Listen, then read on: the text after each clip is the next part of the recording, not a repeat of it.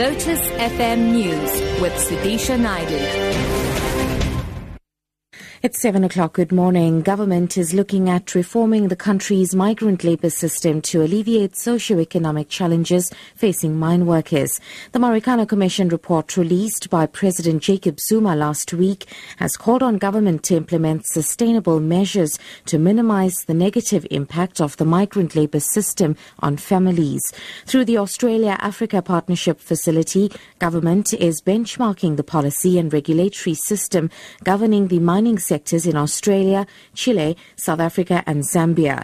President Zuma spoke exclusively to the S A B C. There is a whole discussion about what do we do with the migrant labour. And there are countries that have addressed this issue, like Australia for an example, wherein workers go for a long period and come back for a period equal to that one and come back.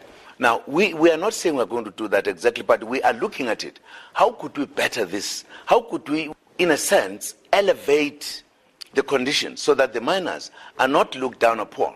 They can also feel they, they are working under the conditions that are acceptable. Police Minister Nathi Nhleko says some of the security features on President Jacob Zuma's Nkandla private residence in KwaZulu-Natal might have to be re-evaluated. Nhleko says the ongoing scrutiny of Zuma's Nkandla home has made the president more vulnerable to further security risks. Although he did not reveal details of the possible review, Nhleko says some changes might have to be effected. The challenge is, now that we have gone this route, there has got to be a re-evaluation, for an example, of the security circumstance around that homestead and the president himself. Now that you know that there's something called P T Z and how it works with P I D S and and, and, and emotion detector and where they are located and so forth, if if you want to do something, you I suppose you now can. I, I suppose.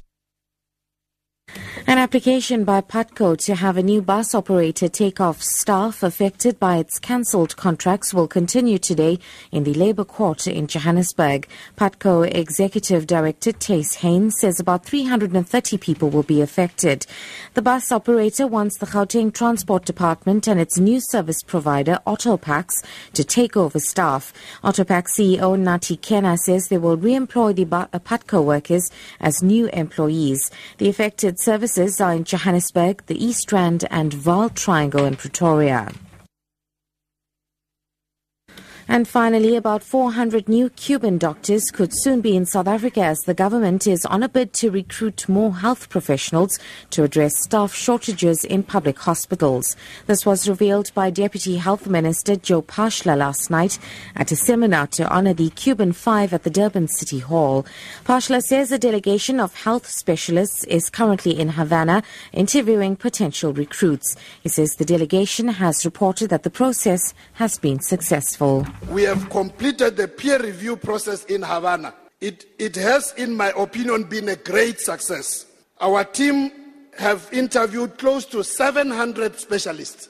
Of this, close to four hundred qualified to come to South Africa. So this indeed is a solidarity in action, and we are very grateful for the support you are giving us, even in the challenges of our own development. Top story, government is looking at reforming the country's migrant labour system to alleviate socio-economic challenges facing mine workers. For Lotus F M News, I'm Sudisha Naidu. I'll be back with headlines at half past seven.